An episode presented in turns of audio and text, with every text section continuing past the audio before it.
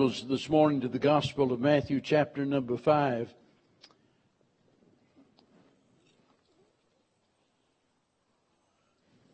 I can't even begin to tell you how many times after a Sunday evening service somebody has remarked, I wish you had preached that message Sunday morning uh, instead. I, I really, I, I can't explain why there is a difference between Sunday morning and Sunday night. When I say a difference, I'm talking about a difference in whatever it is that I might preach. Other than perhaps Sunday morning, usually might be a bit more evangelistic than uh, than Sunday night. But uh, I say that because I suspect that the message this morning would be one of those that normally I'd preach on a Sunday night and uh, it's instead going to be Sunday morning. Now, I've often said before I preach a message, I know I'm going to fail before I begin because there are some messages that, if you're preaching on the cross, for example, you, are going to fail before you begin. There's no way you can possibly describe the greatness of the Lord's love. It's impossible. And so all you can do is to do your best. But this morning, I, I feel like I need to say I know I'm going to fail before I begin because, and usually this would be one of the most shameful things for a preacher to admit and something that I probably never would because I would pretend even if I wasn't prepared. But I don't really feel, uh, I, re- really don't feel quite right preaching this message because I'm not ready to preach this message. This is one that you know I would rather wait until I've uh, until I've worked on my outline and uh, given more thought to it and so on and so forth.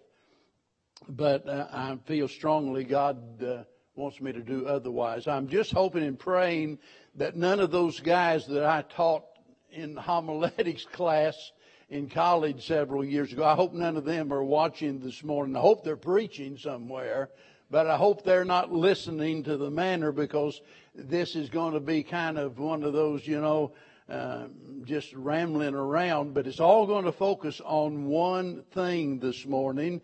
And I'm going to give you about a dozen points. Now, don't worry, I'm not going to camp long on any one of those, but there's several things that I'm going to mention in regards to this, and that is dealing with people you don't like. Dealing with people that you dislike. One of the most important lessons you can teach a child is how to get along with others. And some of them are better at it than others are. Those of you that work in the nursery, you know exactly what I mean. And boy, the you know the bigger they get, soon as they can get up big enough, they can walk around, crawl around, run around and grab toys, also all of a sudden it turns into a free for all. And there's, there's always some kid, you know, that wants to, you know, it's kind of the establish the pecking order and try to uh, try to take control of everything and uh, wants everything to be his or her way. And uh, I've got to confess, growing up, I wasn't uh, I wasn't very good at getting along with others. Even my best friends uh, those that I call my best friends, my very best friend, I put in the hospital by beating him over the head with a baseball bat, and uh, literally, and I'm not proud of that, but I look back on that foolish mistake I made, and I, I, I didn't like people. I really didn't. I'm just being honest. The way I was as a kid, I, uh, you know, I, I just didn't really make me any difference. I just there was just one important person in this world, and that was me. That was kind of my mindset. I didn't get along good with anybody. It might have been my teammates on the baseball team. I didn't get along good with them, with nobody else, because it's always about me. Jason, on the other hand, I don't guess Jason's here today, he gets along with anybody. It, it, unbelievable, amazing. If you can't get along with Jason Baker, you've got a problem because I'm, he can get along with anybody. But I've had to try to learn to get along with people. And it's a, sometimes a difficult experience. And by the way, some people never learn how to get along with other people. And that does a terrible thing to the society that we live in. And if you don't believe that, just look at Washington.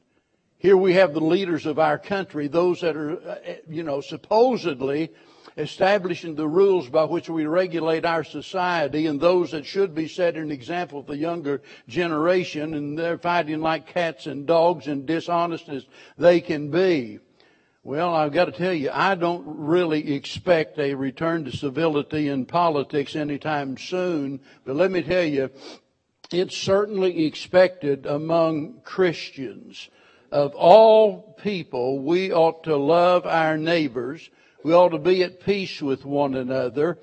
And uh, I'm afraid we fail more than what we really want to admit. Because the fact of the matter is, sometimes there are people that we just don't like. And I've met some people who don't seem to really like anyone. You ever met anybody like that? You may, you may be thinking, yeah, I'm married to somebody like that. They don't like anybody. Well, You know, as a Christian, eh, you know, we would like to say, oh, I love everybody. You know, we might love everybody, but we really don't like everybody. And that can lead to serious problems, especially in church. It can create divisions. It can become destructive. And so it's a matter that we need to deal with here in Matthew chapter 5, and this is a part of the Sermon on the Mount, in fact, the very first part of it, I wish I had time to read all of the way through here. You get down to the end of the Beatitudes there where he's talking about peacemakers and he's talking about uh, our enemies, those that are going to persecute us and so forth.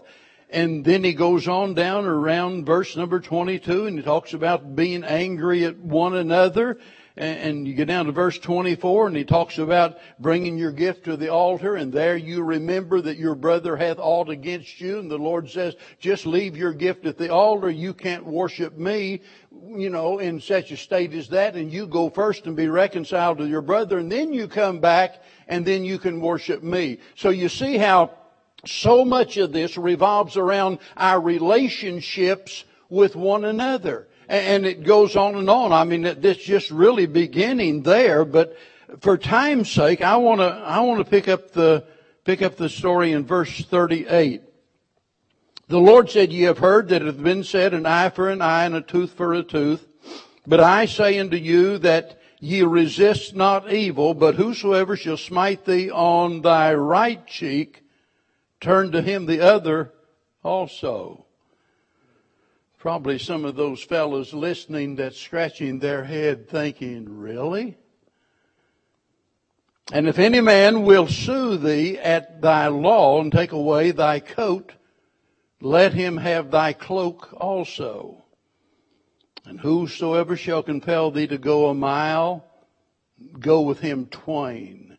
Give to him that asketh thee, and from him that would borrow thee, turn not thou away. Ye have heard that it hath been said, Thou shalt love thy neighbor and hate thine enemy. But I say unto you, love your enemies, bless them that curse you, do good to them that hate you, pray for them which despitefully use you and persecute you, that ye may be the children of your Father which is in heaven. For he maketh his sun to rise on. For if ye love them which love you, what reward have ye? Do not even the publicans the same? And if ye salute your brethren only, what do ye more than others? Do not even the publicans so? Be ye therefore perfect, even as your Father, which is in heaven, is perfect. Heavenly Father, we bow this morning before you, realizing that we are a sinful people in need of forgiveness. We're a weak people, Lord, in need of strength. And Lord, we are sometimes a confused and misled people and we need the wisdom that only you can give. And we just pray this morning that you'll bless the reading of your word, that you'll use it to the strength of our heart, that you'll use it in order to direct our minds, that we might have the mind of Christ in all things. We pray, Lord, that you'll help us to love others even as you've loved us. And we'll praise you in Jesus' name. Amen. Now, whenever we look through these things that our Lord just mentioned here, obviously we, uh, we quickly recognize that this is a difficult task, right? Turn the other cheek. That, that's hard to do. Because there's something in us that when we're struck, we want to strike back. And somebody compels you to go a mile and he says uh, go two. In other words, you do twice as much as what is expected of you. Why, why would we do that? We're letting others take advantage of us. That's hard. But let me tell you what I think is probably the most difficult part of all of this disliking people. And most of us Christians, we want to put our best foot forward. We want to leave the impression with everybody that we love everybody. We couldn't possibly dislike anybody. And the, probably the hardest thing for us to do is to admit that we have failed in this area. We want to hide the truth about ourselves. We want other people to think, you know, that we're just, uh, we're just a little bit unlike Jesus. The fact of the matter is, we are a whole lot unlike Jesus. I just wonder, what if one by one, let's suppose we had you stand out there in the hall, nobody else there, just you. You're standing there, and one by one we dismissed the church and had each member to walk by stop right in front of you, stretch out their hand, shake hands with you, and ask, Do you like me? I, I, am just trying to be honest now when I say I think some people would lie. Oh, yeah, I like you. No, they don't.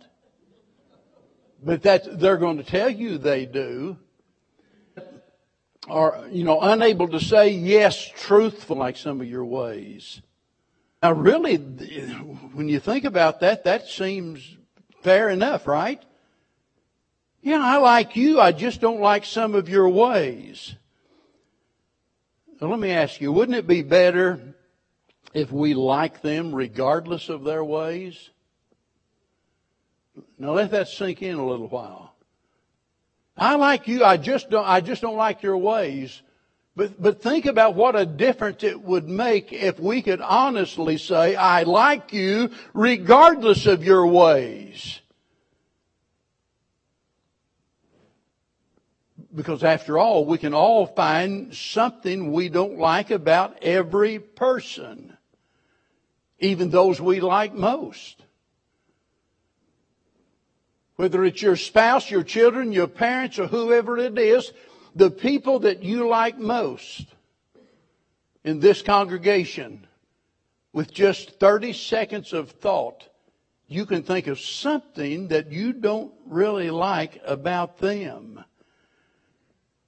So, uh, shouldn't we just love one another anyway?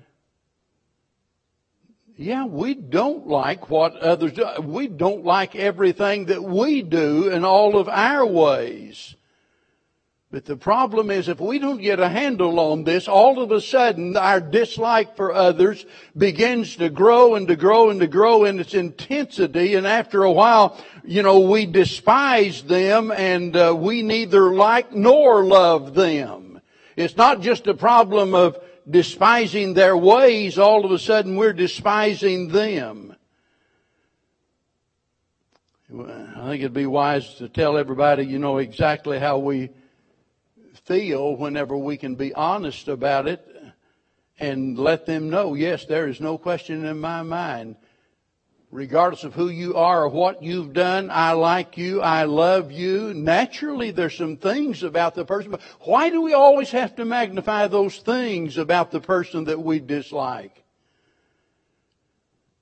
And for us to deny that there are people here that we don't really like, uh, is to is to just sweep it under the rug and pretend that it doesn't exist and it never goes away. It just gets worse and it gets worse.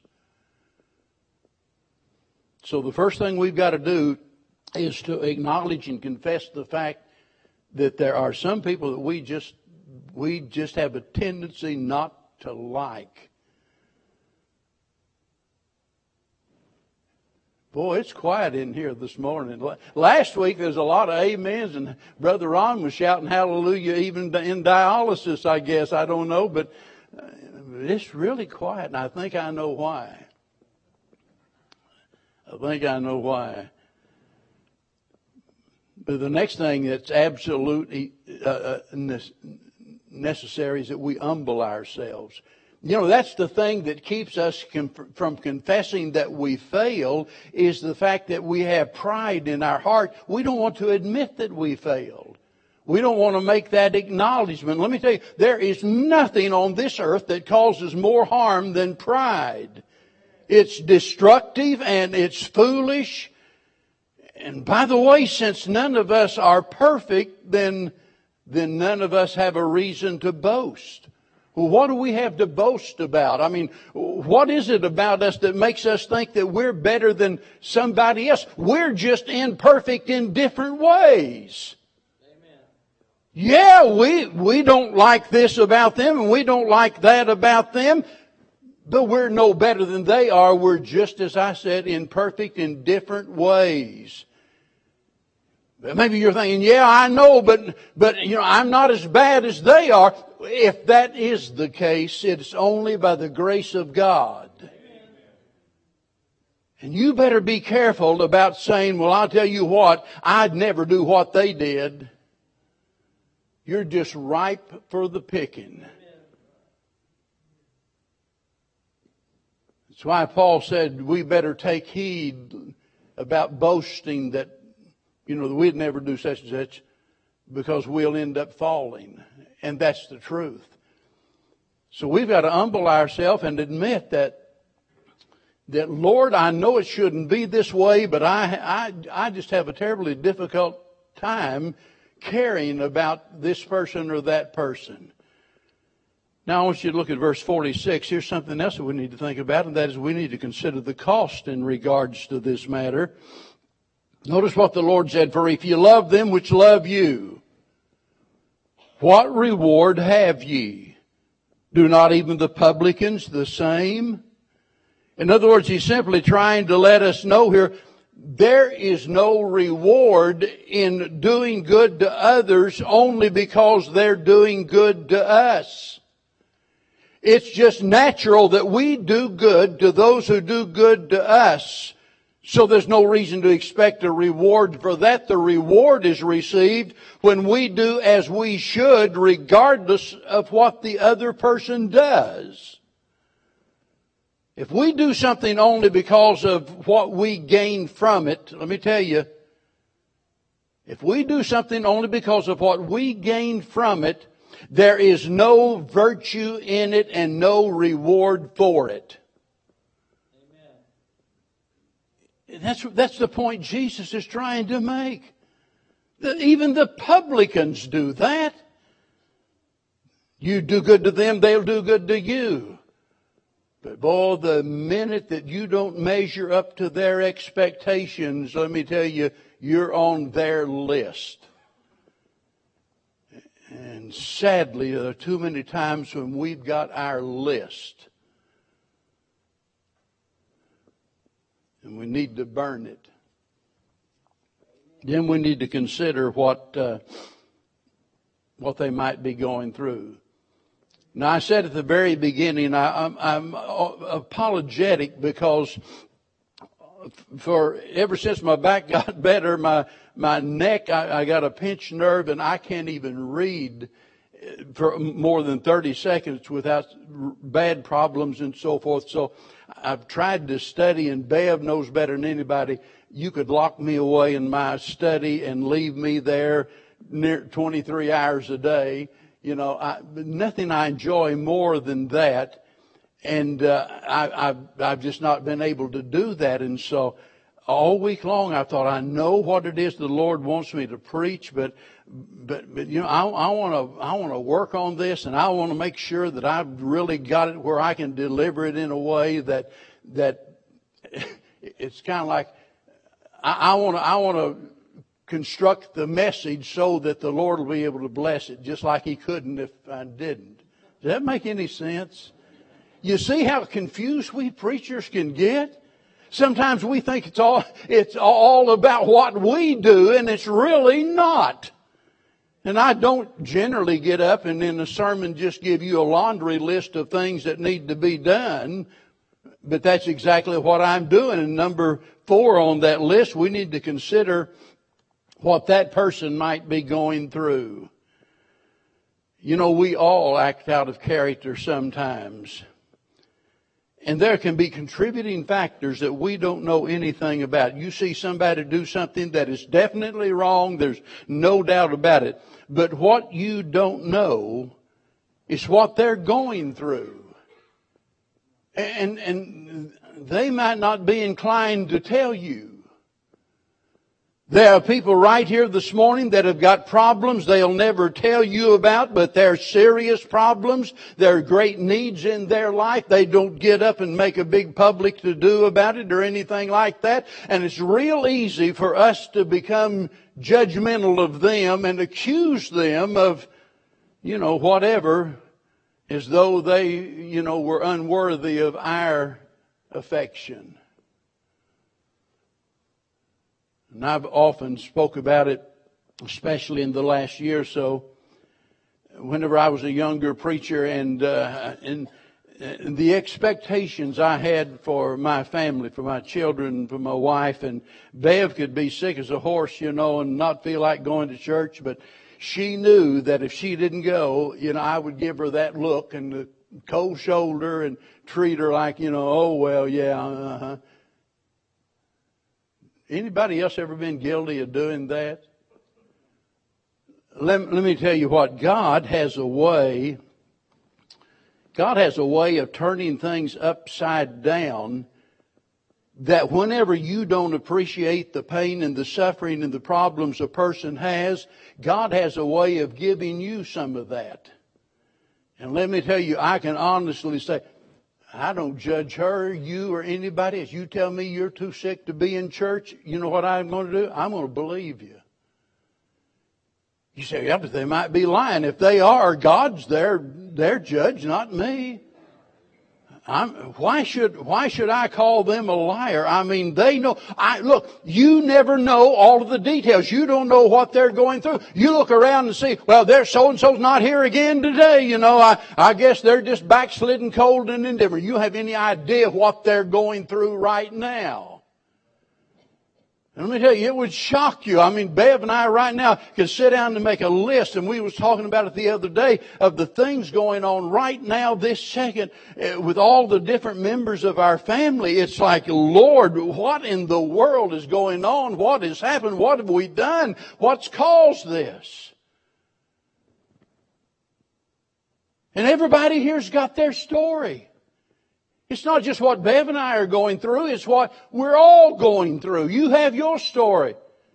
You're not at liberty maybe to get up and to tell this is what's going on in my life. That, that's not your place to, to try to explain everything to everybody else. But we need to understand when we're dealing with people that we might not like as much as we should, we need to understand there might be something going on in their life we don't know about. But here's something else you can put on your list. And that is we don't know what they've been through. What they're going through is one thing. What they've been through is another thing. You see, there are these contributing factors and we're all to some, to some extent we're all the product of the world that we live in and the things that happen. It's not just all about nature, it's also about nurture. It's about the things that happen to us. And again, we could have one person after another stand up and, and if God gave them liberty to do it, they could stand up and tell horror stories about what they've been through in their life. You don't know it. You don't know it. Some of you don't know, and since since she's not a member here now, one of our members up until just a few years ago was the first victim of this boxcar rapist killer that went all over and. Uh, and that dear lady was a member of our church, his very first victim. You don't know what people have been through. And so many times we think, well, I, I, just don't like the way they respond to this, or I don't like the way they respond to that. If you had been through what they'd been through, you probably would have done a whole lot worse than they did. They don't owe you an explanation. Maybe it would help if we would just look at their good points also. You know, some of the best neighbors I've ever had were unsaved people. Really? Now I know the Bible says there's none good, no, not one, and that's true. In God's judgment, we're all sinners. None of us are good, but there are some good things about, about nearly everybody you, you, you've probably heard some people say, you know, before I was a Christian, I found more fellowship, more companionship in the bar than I did in the church. Let me tell you, there's a lot of truth to that. Before I ever got saved, Bev and I, we had our circle of friends those men that I worked with, those men that, that we become like an extended family one to another and we would get together and if something happened, we were there for each other and back up each other. Let me tell you, a lot of churches, a lot of churches, you can't, you can't find that kind of a connection. I thank God that I believe this church is an exception to that, to that. If there's a lot of churches you go, you, you can be a member 20 years and feel disconnected. There are some good things about people, and we, so many times, all we want to do is emphasize the bad things about them. Then I think we ought to consider what, uh, what they might become. I can't help as I started out the message this morning talking about, you know, before I was a Christian, growing up as a boy, that I didn't care about anybody else. I had the same attitude whenever we got married. I, I thought Bev was beautiful. I was in love with her to the extent that I could be in love with anybody else. By that, I mean that I wanted her and no other woman in the world. I mean, she was, you know, she was exactly what I wanted, but I didn't know what love was. I really didn't.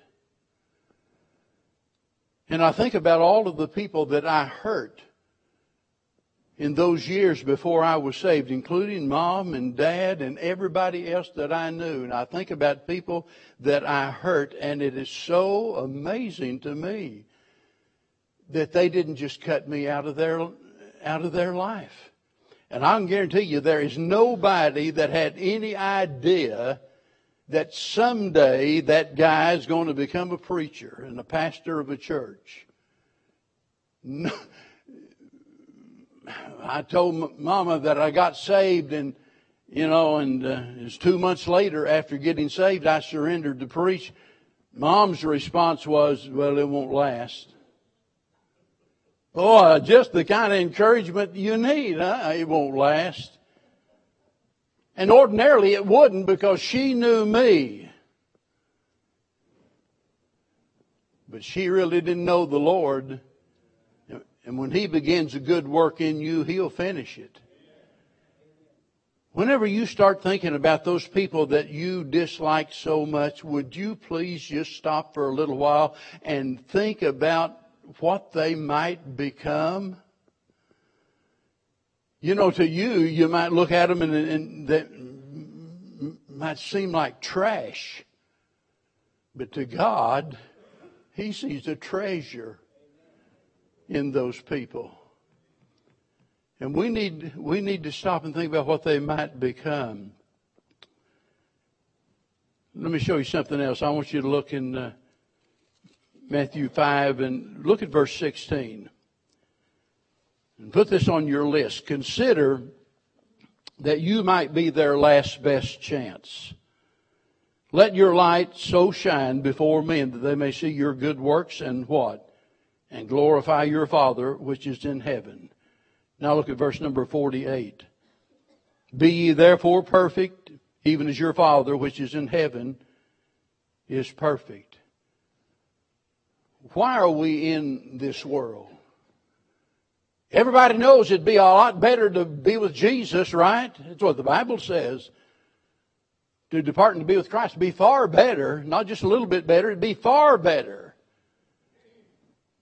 I think about that old song that says, I'm homesick for heaven, I've got a longing to go. And every time I start thinking about heaven, man, I, you know, uh, you, you just get homesick. There's just nothing like thinking about heaven, but we're here for a reason. We're in the world, but we're not of the world, but we're to be a light to this world. Why? So that they might see in us something of the Father. You see, God doesn't want you to live like a monk in a monastery, tucked away, isolated from the rest of the world somewhere. God wants you to be salt and light to the world. He wants you to be in contact with the world. If you're in the public school system, you can spend all your time cursing how bad the public school system is, or you can determine that God's going to let you be a light in that system and show others the way to Jesus Christ. You might, there at your place of employment or school or wherever it is, you might be the last best chance that person has to ever turn their life around.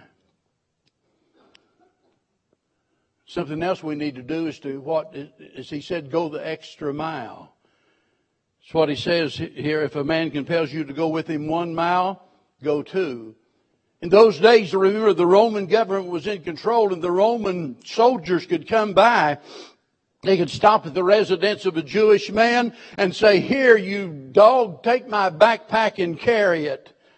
By law, they were required to, to drop everything they're doing and to carry that load for one mile. Some of those Jews, historians tell us, knowing that was the case, they measured off from their gate post a mile, 5,280 feet, boy, right down the road, and they drove a stake in the ground.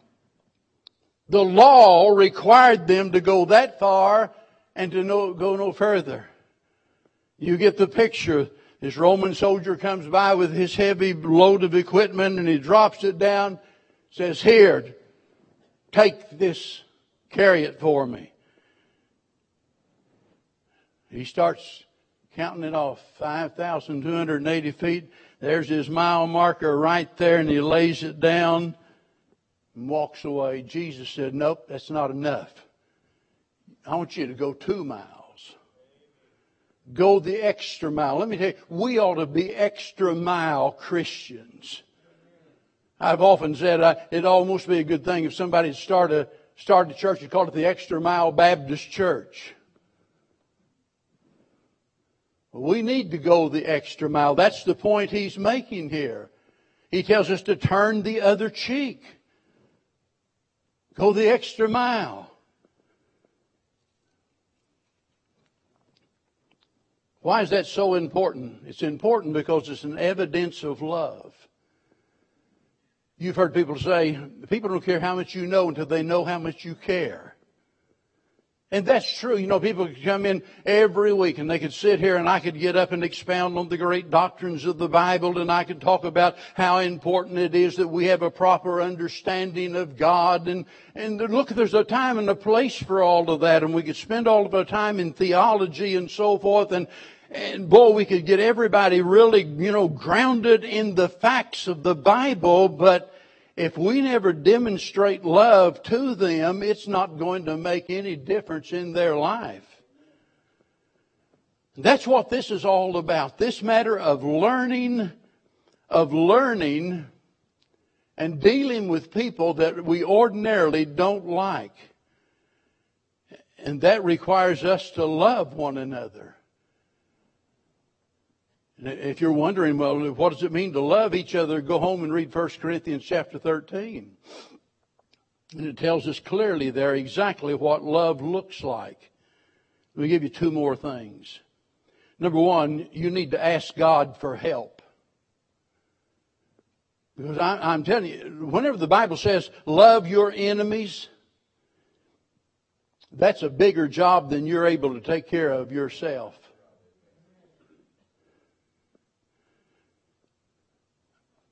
I'll never forget. I'm not at liberty to tell you everything that some of the things and stuff that happened to some of my girls. But I'll never forget a cop telling me, don't you dare go up there. He stopped me because the barber in town had told me who knew the situation and told me where it was. And he told the cop and who was a somewhat of a friend of mine. And the cop looked me up and stopped me and said, whatever you do, don't you go up there. You'll end up in jail if you do.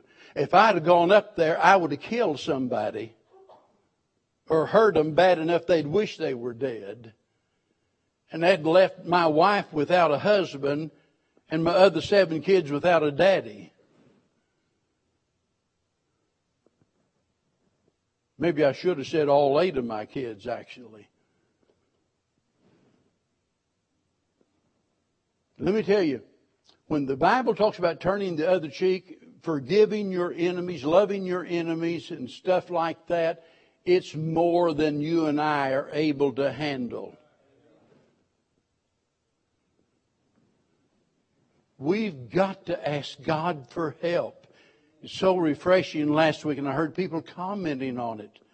To see people coming forward for prayer. And I don't understand why that's not a regular occurrence in any church service anywhere. I mean, I can't imagine us having Sunday school and a church service and studying the Word of God and preaching the Word of God and not finding something we need to pray about. And if the truth is known, there are people right here this morning that could look around and they could look straight into the face of somebody they just don't like. And I'm telling you, you ought to be up here on your knees before this service ends. But then one more thing. Don't just ask God for help. You need to ask God to help the others. You know, it's one thing to ask God to help you to love them. It's another thing to ask God to help them.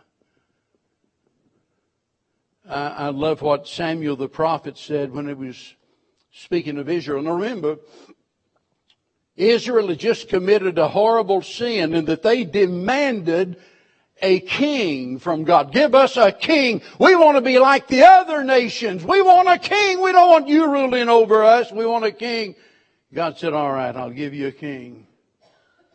Saul. While from the human standpoint he appeared to be the very best that mankind had to offer, he was taller than anybody and I mean had all of the qualifications. God said, there he is. That's going to be your king. They had turned their back on God and what God wanted. But listen to what Samuel the prophet said.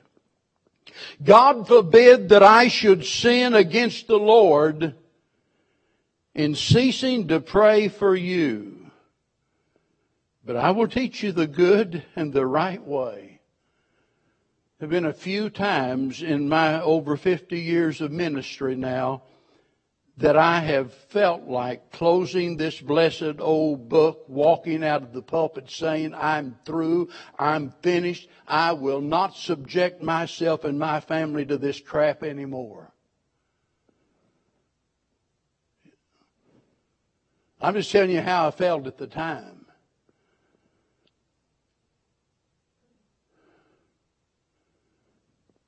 It's real easy for a pastor, especially, to, to decide, you know, I'm not going to let people hurt me. I'm going to build this wall around me.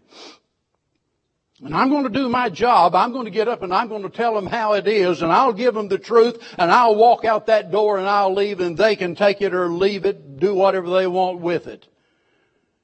And any pastor that has that attitude ought to go ahead and do the honest thing and resign and quit preaching because he's nothing more than a hindrance to the church. Me, I, I, let me give you this and I'm through. Almost because I've got one other thing I want to say after this. The best advice I could ever give any preacher, and this goes for everyone, is that we have got to learn to work with other people as they are, not as we wish they were or as they ought to be. Let me repeat that. We've got to learn to work, to worship, to live to interact with other people as they are, just like they are. Folks, if we don't learn that, we're never going to be at peace in this world. What are you going to do? Go home and say to your husband or wife, look, I've been thinking about it and I found three things about you I really don't like. And you're going to fix them or we're through. What? Man, let me tell you, Bev's got a list a whole lot longer than that for me, but thank God she's never written me off and she stuck with me nevertheless. That's what I'm saying. We've got to learn to work together with one another, to work together with people as they are. Not as we wish they were or even as they ought to be. They, they don't measure up to God's standard. They don't measure up to your expectation. They should, yes, they should, but they don't. We've got to love them anyway. And I said there was one more thing I want to say, and that's this, and I promise I'm through. If you're here today and you do not have a relationship with God through the Lord Jesus Christ, if you're not a child of God, if you don't have a right relationship with God, you will never ever be able to have quality, good relationships with other people. It's impossible. The only reason that I began truly loving my wife, my kids, and even people that I didn't like, I began to love. The only reason for that was the Lord Jesus Christ. He's the one that changed me. It's not that I changed, He changed me. And I want you to know if you're here today and you've never been saved, whatever you do, whatever you do, don't leave here without knowing in your heart that you're a child of God. You say, well, preacher, but I, there's some things I, I, I've got some questions. Come on up here and let us help you. Maybe you're a woman. You're thinking, well, I don't, I don't want a man dealing with. Come on, my wife, well, she'll help you. Some of these other ladies be glad to help you. Whoever you are, don't you dare walk out that door not having a personal relationship with Jesus Christ. And if you're here today and you're a child of God with hard feelings and bitterness toward your heart, in your heart toward somebody else, you need to settle that. It might be you need to go to them and make mention of it if they know it. If they don't know it, don't tell them. Just come and tell God. Confess it to Him. While we stand, those awaiting baptism, if you would please, if you, if the church has already acted, such as we did earlier, if you would go right ahead to the dressing room. Brother Kenneth will be up there in just a minute. For the rest of you, simply just ask, Lord, what would you have me to do? Lord, what would you have me to do? And then do it. Will you do that this morning while we sing together? Come on, right now. Have.